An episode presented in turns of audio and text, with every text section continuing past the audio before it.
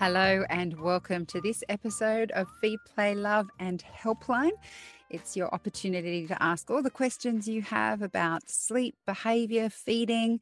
Today, we're joined by baby sleep consultant Hannah Myers, and she can help guide you through uh, whatever it is you are facing, whatever challenges you might be having at the moment. Hi, Hannah, how are you? Hello, good morning. Good, how are you?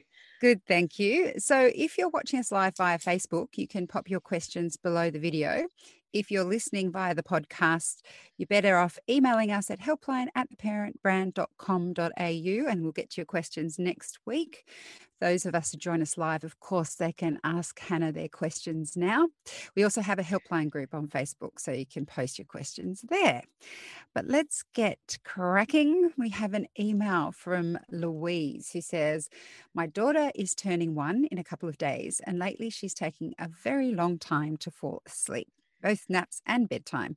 She rolls around in her cot anywhere between 20 to 45 minutes until she eventually gives in. Her routine is wake up 6:30 to 7, one hour morning nap at 9:30 or 10, one and a half to two hour afternoon nap at 1.30 or 2 and bedtime 7 or 7.30 should i cut down on her naps a little or longer awake times she only falls asleep if I hold her hand and not sure if this has something to do with it and how I can avoid doing this every time she sleeps. Ah, a couple things there. It's a good age that one. Very, very busy and lots going on. Um, day naps. So the thing that stands out at this age group, I really like. So what Louise is doing is what I call a medium medium nap routine. So it's a medium size nap in the morning, medium size nap in the afternoon, and I'm a big fan of a short little 30 minute nap in the morning. And then a longer lunchtime nap. It just puts that emphasis back on them having that really nice, you know, couple hours downtime in the day. And I like to establish that nap because that's going to um, see them well into their toddler years, basically. So you get that established from an early age. So I would say she's probably not going down for naps because she's not tired enough. So if she's had a big one hour nap in the morning, um, I'm sort of not surprised she's fighting that second nap, which then becomes quite late in the day because she's not falling asleep. And then bedtimes will progressively become later and later. And what you'll find if you um, continue to keep that nap at one hour in the morning is she'll not only fight nap two, but she'll probably skip it altogether at some point, and that is scary. That's overtired territory. So I would say to her, um, definitely do little little morning nap of 30 minutes. Second nap should be about sort of 12.30 for two hours and then go with a nice um, early bedtime of 6.30 because that's going to give you your best chance of getting 12 hours overnight. In terms of the settling with the hand holding if it's something you've always done it's probably not a settling problem. Um, if it's a new thing that could be the case like she's just relying on it now each nap. But if that has always been your regular routine and it's always been quite brief and um, she just falls asleep with a little bit of hand holding. I don't think that's probably the issue. I'd say it's more of just capping that morning nap to get everything else in the day lining up. Excellent. Good luck, Louise. Our next question comes from Jacqueline on Facebook. She says, Hi, how can I get my child to sleep longer at night? He goes to bed around 7, 7.30, but always wakes at 5. He's always grumpy and tired, and he is four years old. Four years old. Okay, so I wonder if this little guy is napping in the day. If he is, definitely cut it. Um, the other thing you could do early wakes are usually almost always down to overtiredness, um, which you'd think it would be the opposite. You put your baby to bed late, they should sleep later in the morning, but they just don't. It's like when us as adults, when we go to bed and we've had a really, really big day, adrenaline's high, we've got XYZ going on, we're really tired. You think you're going to go to sleep and have this gorgeous 12 hour sleep, but you don't. You usually don't sleep very well. And that's kind of what happens with babies as well or, or children. So, what I would say with this guy is to bring bedtime forward. So, first thing would be drop nap if he's napping. Bring bedtime forward to like 6:37 as opposed to 7:38 because I'd say he's probably you know going into the night overtired already and that's contributing to the mornings. And doing that early bedtime again as i said with louise the last question that's your best chance of getting those 12 hours overnight. So if we rely on like a 7 30 8 o'clock bedtime you're kind of relying on the fact that your child's going to sleep until 7 38 in the morning and they're just not going to ever do that because the birds are up the sun's up. So if they figure out how to do that please let me know. But it's impossible. Yeah. so i'm a big fan of the early early bedtime. Um, and also early morning wakes it depends what you're doing when he wakes at that time. Are you getting him up out of bed? Are we reinforcing that oh that's okay it's time to you know get up now? Um, so being really consistent with you know enforcing that no it's time to stay in bed whether that be with some resettling or however you sort of want to go about it. But i would always make it a thing to stay in his bed at least till 6.30 or 7 Definitely. okay all right, we have a question from Sarah on Facebook. She says, I need help getting my baby to self soothe. She's eight months old.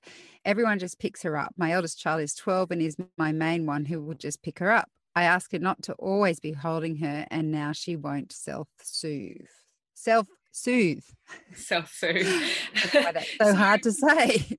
Um, eight months old. So self soothing like that sort of comes down to a bit of sleep training, I suppose. And there's heaps of things. Uh, there's so many different variations of sleep training, and it completely depends on your parenting style.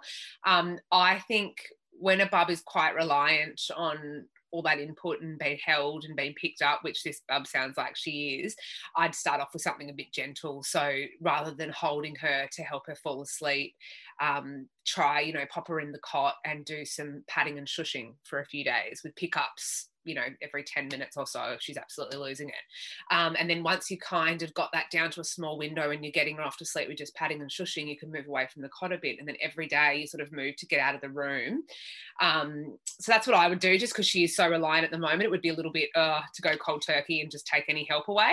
Um, but then you know some people would prefer just a bit of a out of room thing where you pop them in and just come back in and out at um, short intervals. So um, that's fine too. It's really there's so many different sort of variations of how to teach a bub to self-soothe basically but the key is just consistently. So pick what you're doing go with it stick it out. It's not fun but stick with it. Um, and I'm wondering, wondering as well, um, I mean, this is again a non, I always have to preface non expert advice here, but Sarah, I know with my eldest, my daughter, she's uh, nine, so a bit younger than a 12 year old. But I do find sometimes that older children love to be involved in problem solving. So maybe if you yep. can talk to her about the advice that Hannah's given you and say, hey, yeah. this is what we're thinking could you help me with this um, yeah instead of saying don't do it as we know children hate being told not to do yeah. something but if you actually yep. invite her in and say hey this is what we're going to try it, it's going to be a bit tough but let's let's see how we go definitely um, definitely it's a it's a group effort you know and um, I think empowering mm. older children to feel like they're helping as opposed to hindering is is huge. And um, oh gosh, you might get mm. her in there doing the patting and shushing, and then you've got the whole evening to yourself. That's what I would oh, do. I've just been, I've just got a note here saying she's actually eight weeks, not eight months. Oh, eight weeks. Okay. Well, eight weeks, um, that's quite different. We're not really doing any sleep training or things like that. Um, you'd be sort of holding oh, there's not really a lot wrong with holding an eight week old. You've got all the time in the world to work on the self soothing. So you can go back in the video and look at that, that advice for down the track. But for now, I would just cuddle her, love her, let her big sister sort of smother her and hugs and things. And when you feel the time is right and you can see a window where she's looking really tired, um, that's when you can kind of try putting her down drowsy but awake. And again, get the 12 year old involved and say, all right, before her eyes close, you know, this time let's pop her in and keep your hands on her and we'll just see what happens and just practice just practice. But eight weeks mm. old is, is, um, I mean, massive bonus if you've got one of these amazing newborns that you can put down awake and they go to sleep. But they just don't don't all do that, and that's okay. It's very biologically normal at that age to need that reassurance. Yeah, and she says Sarah's probably worried that if she keeps doing it, then she'll get past that stage, and and then you've got yeah, then you've got this whole, and and people do they they stress about creating habits very early, but um, there's nothing that you can't sort of undo. It's everything can be fixed in a matter of days. There's no um, there's you can't spoil a newborn, um, ruin a newborn for down the track. You, you, just really like you'll pick a window at about three or four months where you'll say, okay, I think I'm ready to work on some self settling now. Um, but mm. yeah, for now they they don't really have that capacity to to form really strong sleep associations uh, associations anyway. So I wouldn't be worrying too much Yeah. about what's happening day to day. When can they form sleep association? So Sarah's thinking, okay, the baby's eight weeks now, and um, this is what we're doing. Because I remember in my head, correct me if I'm wrong, with my son, my second child, I was like, oh, I did everything wrong with my daughter. But I remember hearing that at six months was when he could form habits. So Yeah. I did all the cuddling and the co sleeping before six months, and then And I then you stopped. Is then. there Yeah. an age that Probably a touch earlier. I'd, Yeah. I'd, I'd sort of say, Yeah. so I'll sleep train um, gentle methods, but I'll, I'll encourage self soothing and positive sleep associations from about three, probably four months. Um, that's when Yeah. I that's when they can kind of recognize how they've fallen asleep and they tend to start to need that association to stay asleep. So that's where your cat naps and wake frequent night wakings and things come into it. So around that time, I start to see a trend of, oh, this bub's relying on XYZ because that's how they fell asleep. So yeah, about three or four months, I'd say. But each to their own, you know, like every Okay. baby's so different at that age. They're still all there's a massive variance with that sort of stuff. Yeah, yeah. Oh, well, good luck, Sarah, and hopefully your elder child can actually um Yeah.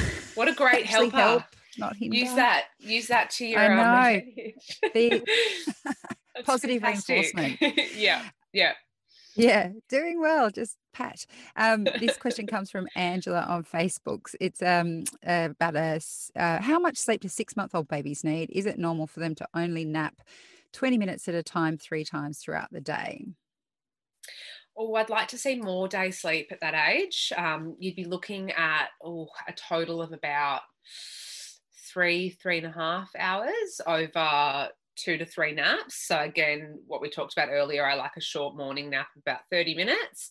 Um, establish a really nice long lunch one with the aim of it being sort of two two hours 15 and then at six months um, bub will probably still need a little 30 minute nap to then get them through to bedtime at 6.30 and then oh gosh in a perfect world you'd be getting your 12 hours but you might um might have one to two feeds still at, at six months and that's fine. So i know that sounds like a massive jump up from three 20 minute naps um, but this is probably over tiredness i'd say cat napping at this age. So um, bring your little awake windows you know a bit shorter so about two hours 20 minutes two and a half hours in between and, and sort of go from there And so should Angela just start um, settling sooner? Is that what you're saying? And then she might, yeah, she might be thinking, oh, they're not tired, but if she starts sooner, she might find yeah we're sleep. probably on an oversight overtired cycle here so i just um bub wakes in the morning get your timer out and do your say two and a half max so we're starting to settle just before that window's sort of up you don't want to go overtired but you don't want bub undertired either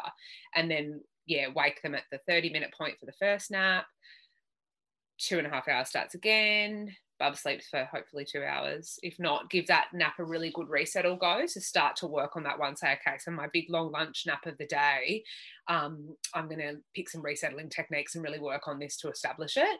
Um, and then when Bub's up for that one, your two and a half started again, basically.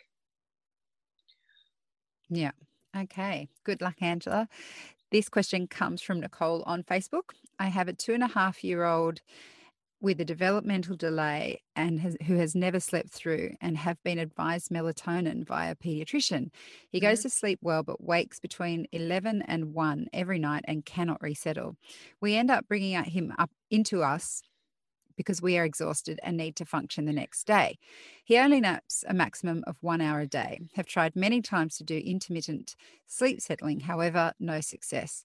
He knows we know he needs more sleep, but just don't know how to make it happen. Do you have Mm. something we could start with? We just don't want to rely on melatonin always. Yeah, of course. So melatonin definitely has its place in the sleep world for sure, um, but it is a band aid for whatever's happening before. It can kind of just help when kids aren't sleeping well. It can help to sort of rejig that body clock, and then you wean back off it, and then hopefully you've sort of got a good basis to go from again.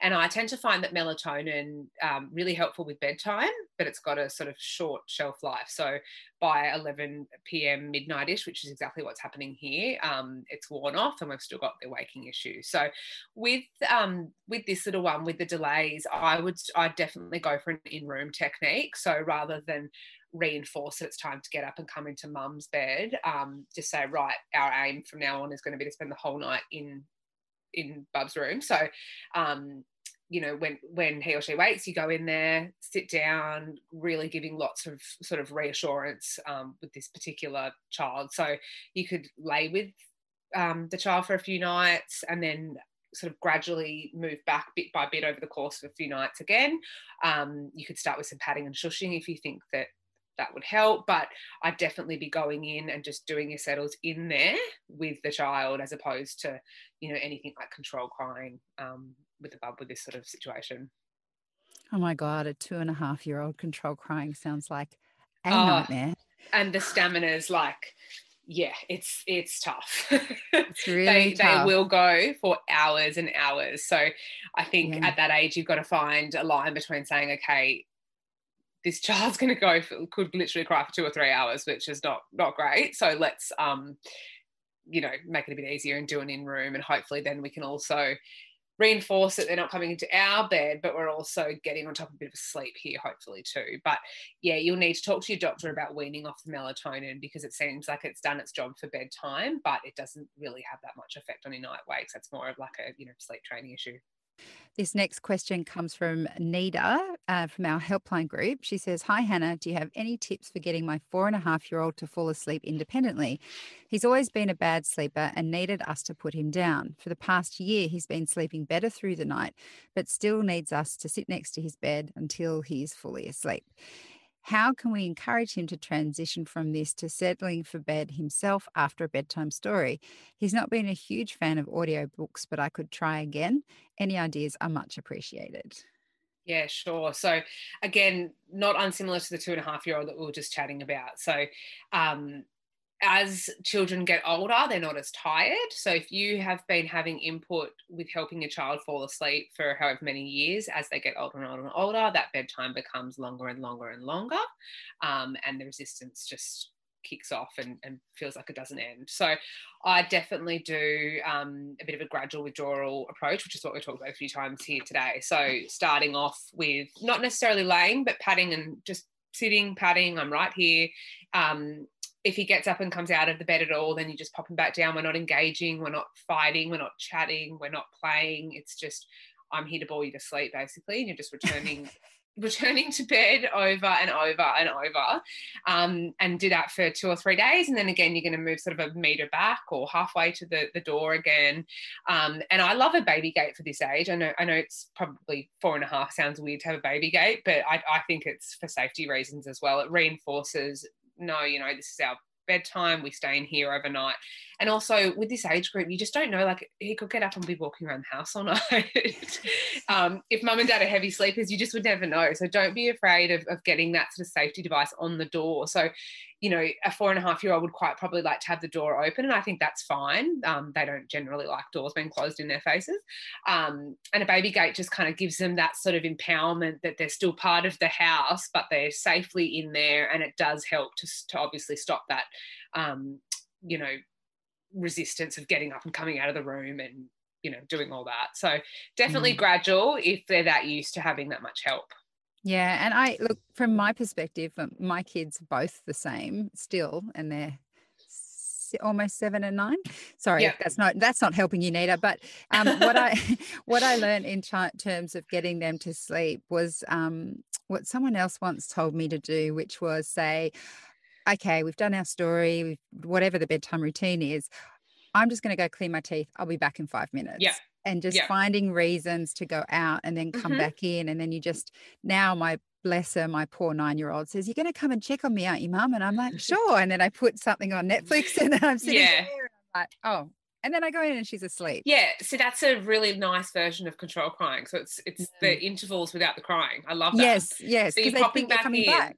100% and they they will fall asleep at some point. Like these are little busy kids, you know, so they're gonna they're gonna conk out at some point. Um, but I love that it keeps everyone calm in the interim, and you are popping back in to check on them and keep your word. So yeah. I think you're onto something, Chef. That's really good. Oh, thanks. well, I do. I empathise with Netta, but I also know that we are the ones that have kind of created this problem because yeah. we've always helped our kids go to sleep, mm-hmm. and and I often think about how I get to sleep. So when I can't sleep, I put on a meditation or yoga mm-hmm. nidra. And I will probably always use that. I'm probably never going to wean myself off that. Yeah. yeah. But it's what works to calm my mind down. And I feel mm-hmm. like kids need the same thing sometimes. This right? is the thing, like it's not a problem unless it's a problem. Like yes. if that's a problem 100%. for you, you'd be remedying it. It's obviously not. There's nothing wrong yeah. with doing that. What works for one household is completely different. What I think is a great bedtime would be very different to what you would think. It's just it's a very personal thing for each family. Um, mm. Um, and you're right. Like if I had um, you know, the wrong pillow and the temperature wasn't how I liked it and the blinds were all weird, I, I wouldn't be able to get to sleep either. We all have our little you know regimes and and how we want things to be at bedtime and and you're exactly right kids are are the same. Yeah. Yeah. Well anyway good luck nita. We hope that this helps and that soon you are doing as i am. Add to yourself while your child Go and put that netflix on. Uh, this next question comes from jessica on facebook. She says my daughter is three years old and refuses to stay in bed. It's affecting my and my husband's sleep she sleeps till 7 a.m., but stays awake all day and gets overtired and then refuses to go to bed, then screams and cries. Bedtime is 9 p.m., but she's usually up till midnight. Oh, Jessica, you poor thing. Oh my God. We I'm tired her... hearing that. Me too. I'm in bed by nine. Um, we put her back to bed. Then she gets out of bed again and again and again. Some days yeah. she nats, others she doesn't. I also I also have a one year old who sleeps. Well, thank goodness the one year old sleeps. Good. Hannah, what can she do with a three year old? Okay, this three year old sounds extremely overtired. Um, so obviously you'd bring that 9 p.m. bedtime way, way, way, way, way forward. Um, so what happens when kids are overtired? They've been awake for a long time, they've been awake all day, they've usually been at kindy or running around or whatever. And when they're to try and stay awake, their bodies create a huge influx of adrenaline, cortisol. It's like when you, you know, when you look at a child who's really tired and they're like bouncing off the walls, acting absolutely insane, and you go, "Oh, that's he's so tired, she's so tired."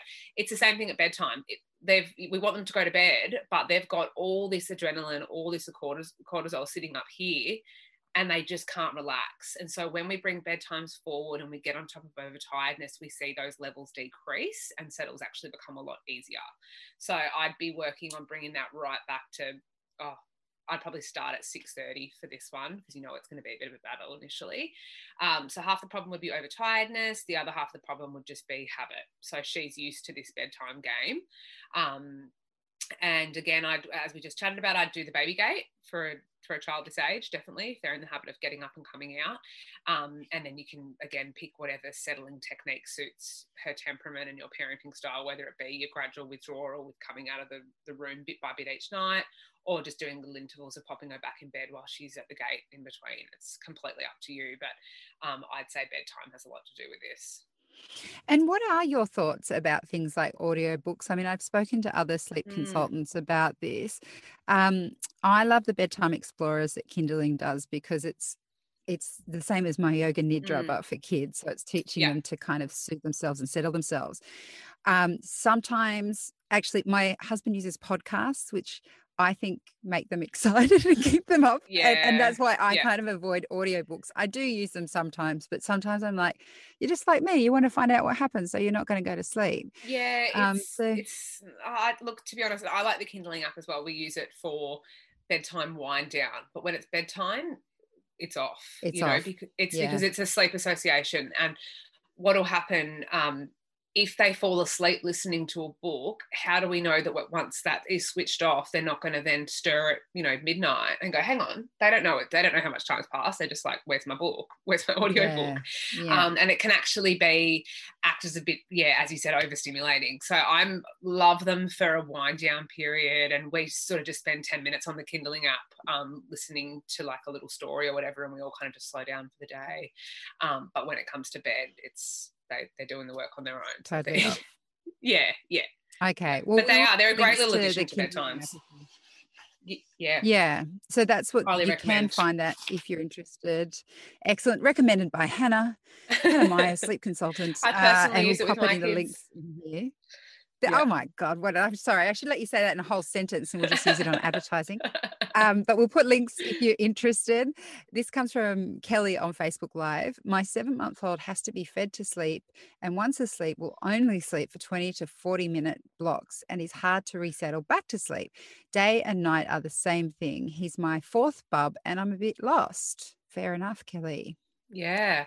So this is a um, this comes back to that sleep association um, issue. So how a baby falls asleep is how they want to need to stay asleep. So it's not unlike what we've chatted about with our um, you know, yoga going or the pillow or you know, if your baby knows nothing other than going to sleep on the breast or you know some people rock to sleep whatever um, you kind of trick them into going to sleep. I'm guessing that you'll transfer Bub down. And then when they naturally go into this next little light sleep phase, Bub's just going, hang on, where the hell is she? She was just here. I think I'll have that boob back. Thank you. And then crying out until they get it. And by that point, we're on this cycle now where Bub's awake again.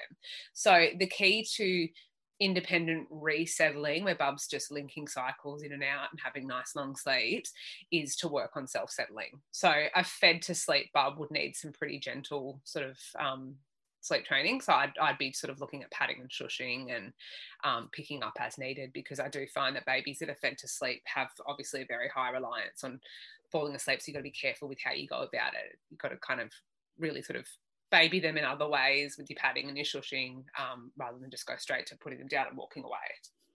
Yeah. Yep. Good luck, Kelly. Um, Sarah is back. She has another question about her three year old. She says, My three year old girl has started wetting herself since the new bub was born. She's been 100% toilet trained since 17 months. Wow, that seems young. But now will wet herself at least three times a day, even at preschool. Oh, poor thing. Yeah. So, really common. Like, that's a massive thing for her little life to have a new baby come on board. So, I would say it's, it's likely if it's lined up with when Bubs has arrived, and it's probably got to do um, you know with that sort of adjustment.